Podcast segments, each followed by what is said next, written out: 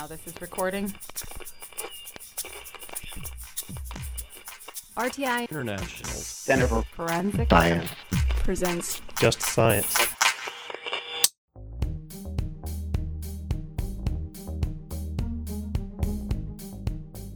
Welcome to Just Science, a podcast for forensic science professionals and anyone who is interested in learning more about how real crime laboratories work. In episode 6 of the 2019 R&D season, Just Science interviews Dr. Jorn Yu, professor at Sam Houston State University, about the chemical analysis of controlled substances using automated headspace solid phase microextraction. Developed in the 1990s, headspace solid phase microextraction isn't necessarily a novel technique. While it is a reliable method for extracting analytes, it hasn't really found a home in the forensic sciences until now. With support from an NIJ grant, Dr. Jorn Yu is combining this tried extraction method with gas chromatography mass spectrometry. Listen in as he discusses a method for identifying controlled substances using headspace solid phase microextraction and GCMS in this episode of Just Science. If you are interested in emerging drug topics, please visit forensiccoe.org to learn more about the upcoming NIJ Policy and Practice Forum on July 18th and 19th in Washington, D.C. This forum will build off the momentum of the widespread stakeholder meetings convened to discuss the consequences of this national epidemic, including the impact it has on public safety, public health, and the criminal justice response. This season is funded by the National Institute of Justice's Forensic Technology Center of Excellence. Here's your host, Dr. John Morgan. And welcome to Just Science, the podcast for forensic science professionals. I'm your host, John Morgan, with the Forensic Technology Center of Excellence, a program of the National Institute of Justice, and it's operated by RTI International. Today we have with us Dr. Jorn Yu, who presented at yesterday's NIJ Research and Development Symposium that is held each year at the American Academy of Forensic Science. We're actually at AFS here this week. It's on Wednesday in February of 2019. Dr. Yu got his PhD from Carleton University. And where is that in Canada? Is that Montreal? Ottawa. Ottawa. is the capital city of uh, Canada. Carleton University sounds very Canadian indeed. Currently a professor with the Department of Forensic Science at Sam Houston State University. He is certified in comprehensive criminalistics with the American Board of Criminalistics and a fellow of the American Academy of Forensic Sciences. His research interest is in chemical analysis of trace evidence and the development of chemical intelligence for crime scene investigation. And yesterday he talked about a particular application of those ideas, which is to do headspace solid phase microextraction gas chromatography mass spectrometry of controlled substances. Welcome to the podcast, Dr. Yu. Thank you for having me here. Uh, I can call you Jorn. Yes. How did you first get interested in volatile organic uh, compounds and looking at the kind of chemistry? Well, solid phase microextraction is not new at all. It was uh, developed in very early 1990s. In my PhD uh, external reviewer, uh, Dr. Uh, Pawliszyn, he was one of the inventors of this uh, technique. Mm-hmm. and he teaches at uh, University of Waterloo, which is about two three hours away from my campus. So that's where I get to know this technique, and then and I feel it's a great way uh, to generate some cleaner extract uh, that is powerful for GC related uh, methods. Now, there's a lot of other ways to do vapor sampling. You know, you could use a sorbent tube, you can use other kinds of geometries that are not quite like a, a solid phase microextraction. Uh, what are the advantages of SPME, as it's often called, over other sampling methods? This type of technique utilizes uh, micro solid phase for extraction to couple a extraction technique uh, with a GC. It turns out that SPME is simpler, easier uh, in terms of thermal desorption compared to other extraction techniques. So we can use uh, headspace absorption, but to couple and dissolve those extract to a GC system, it might not as friendly as a fiber format. Sure. So at this time, this is just my, my study right now that it has been done by many, many researchers uh, coupling headspace uh, SPME with the GC-related uh, methods. So it's just an easy transition for us in forensics to adopt what has been developed uh, into uh, what we need in our task. Sure. Very nice for GC because it gives you a nice rapid desorption, right? So you, you have a nice starting point for anything that's coming off of the fiber. That's correct.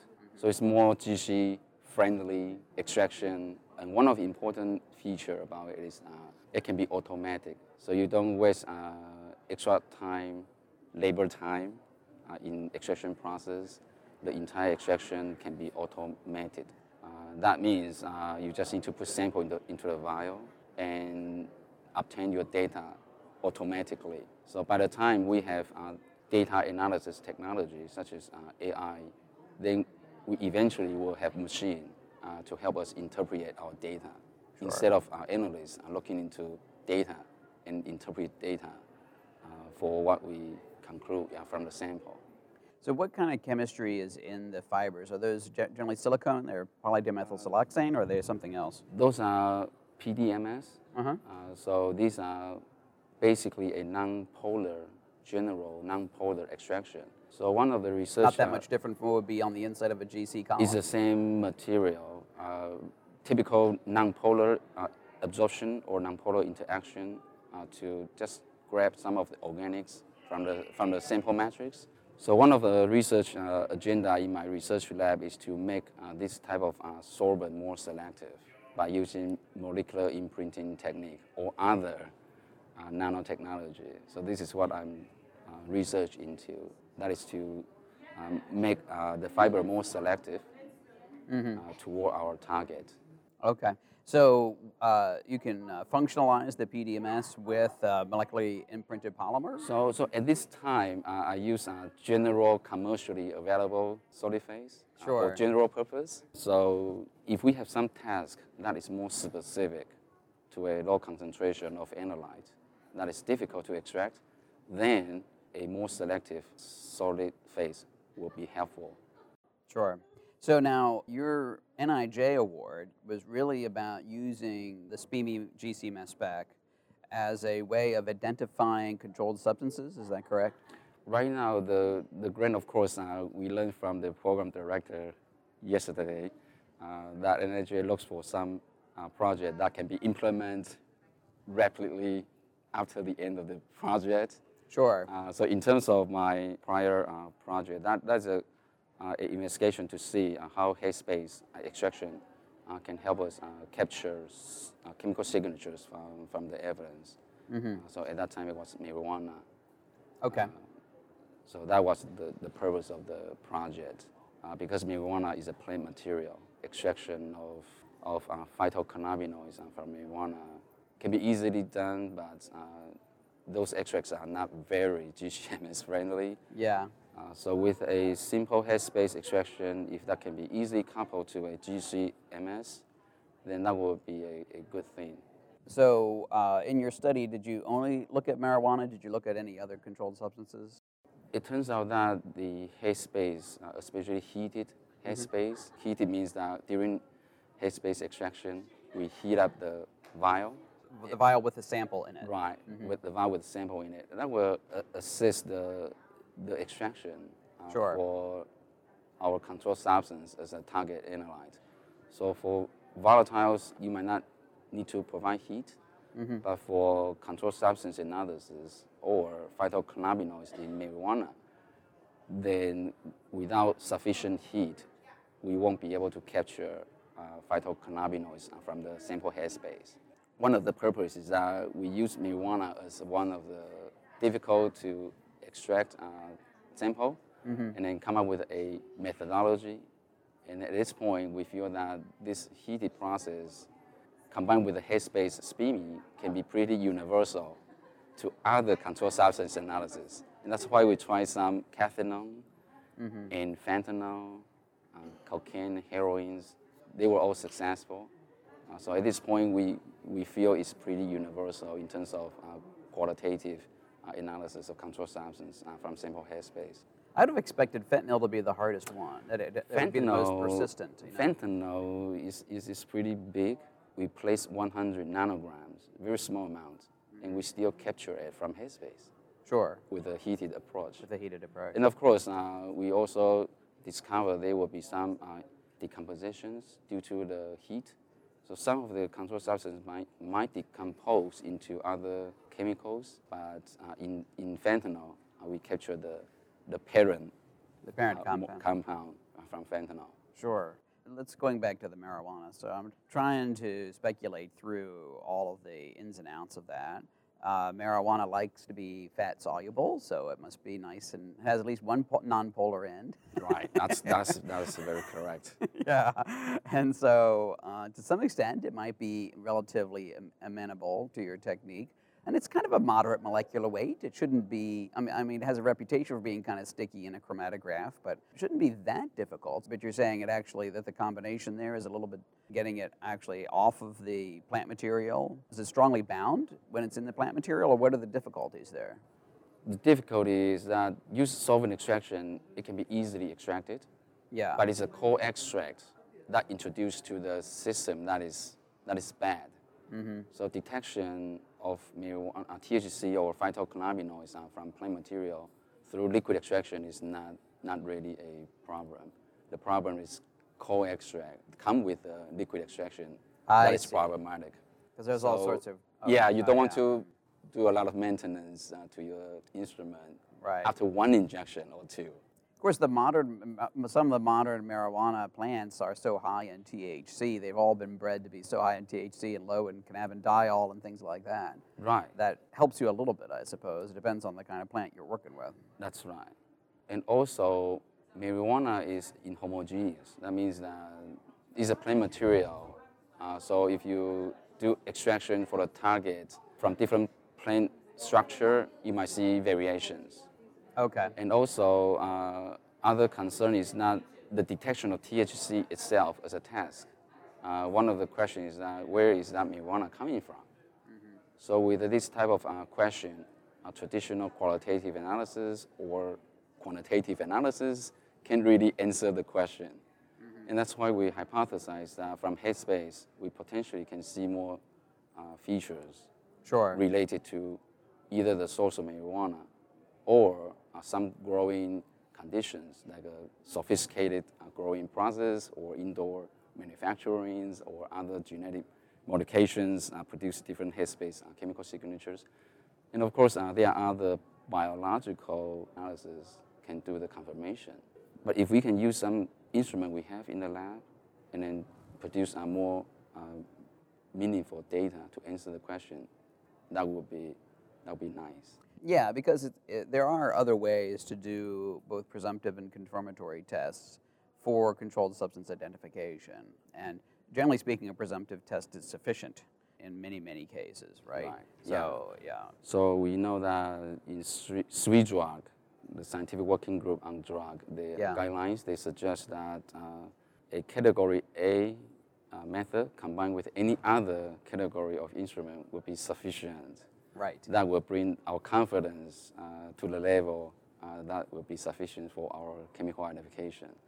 And that's why GC as a category B coupled with the mass detector as a category A is a, is a good combination. Or LC coupled with a, a mass detector. Uh, that will be a, a good piece of uh, analytical scheme that will fulfill our work. So with that, uh, there'll be no presumption test. You don't need to adopt multiple category B or multiple category C uh, testing to boost your confidence level for the identification of controlled substance. Sure. And your point also is that you're getting a much richer data set, right? You're getting more information about what's going on there than just a, like, is it marijuana or cocaine? That's correct because we know that many controlled substances could be some sort of mixture. So that kind of mixture of some other other impurities or other chemicals potentially is a signature.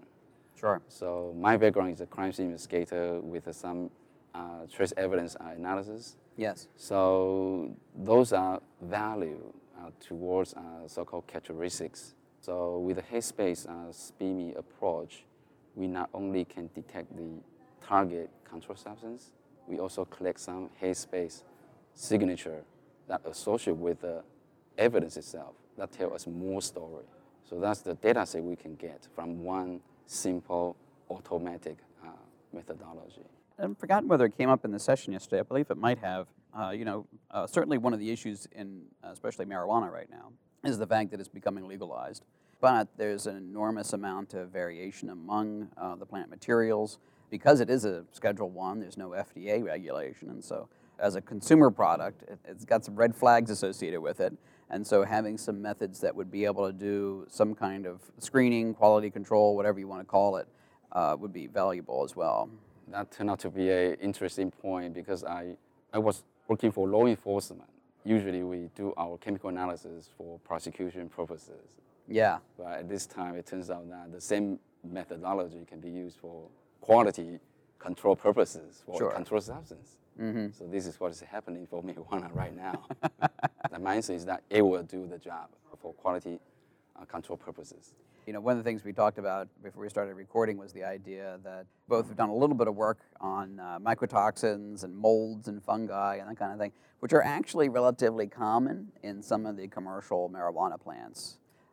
That's Uh, true. That's yeah. another uh, so-called concerns in terms of residual organics and the pesticides and the Sure. mold associated with the consumer product. So Headspace, of course, uh, will bring up uh, some valuable information about that part. So you you've done some work in terms of the method development for the approach here, you, doing Headspace.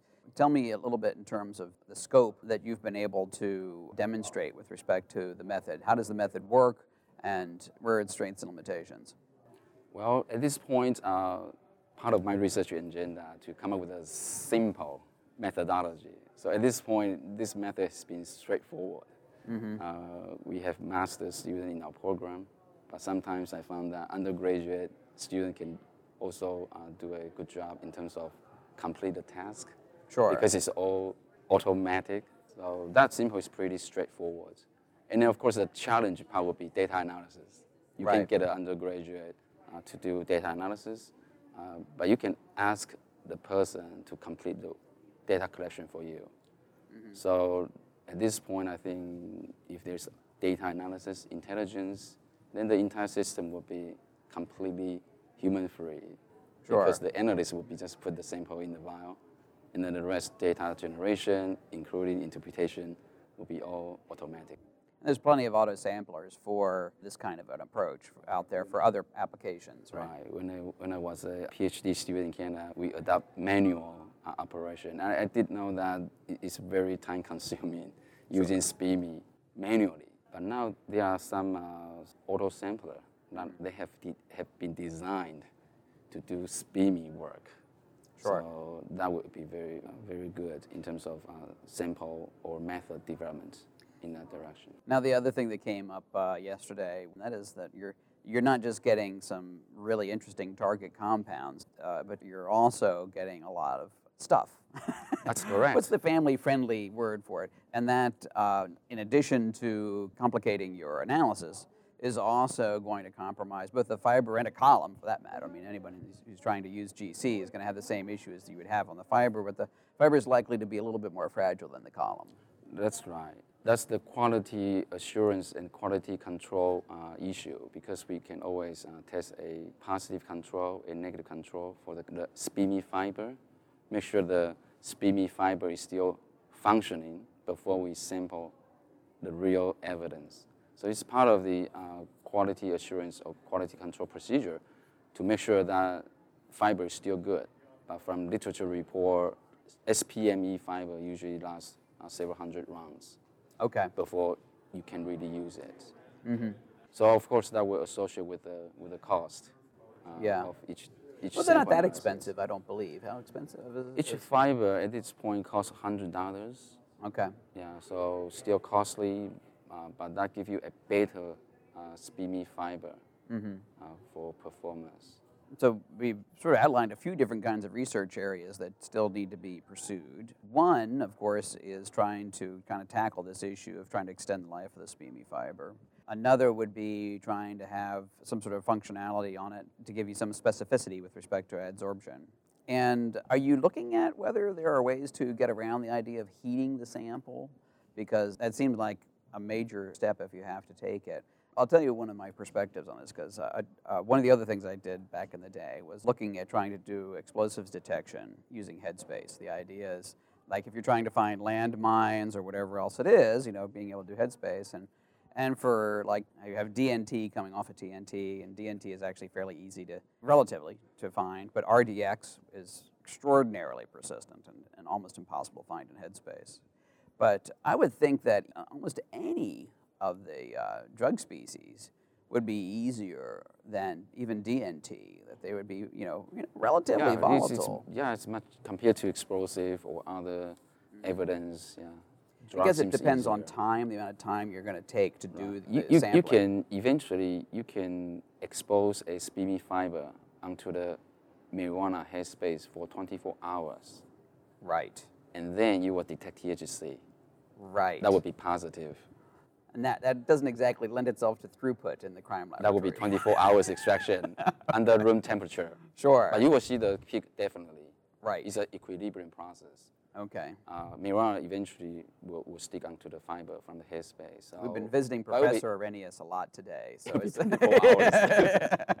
So by Yeah. heating, uh, it, it only takes 10 minutes. Yeah. Yeah, mhm. so incubation for five minutes, expose the fiber for another two minutes. When you do qualitative, expose one minute to two would be sufficient Right. yeah, to get the, get the positive detection for low concentrations. Okay. Tell me, are, are you uh, continuing with the NIJ grant, or what directions are you going to go uh, in general? Well, at this point, the method has been developed. Uh, so the next phase will be data collection. Mm-hmm. So, of course, uh, we will be looking for research partners that will provide us some ground truth sample because in the university research settings, we don't really have controlled substance one substance with a known source. Sure. Uh, so if there's any research partners that they can provide us known source of either marijuana or any controlled substance with a known source, I believe we can do a very good job in terms of drug intelligence.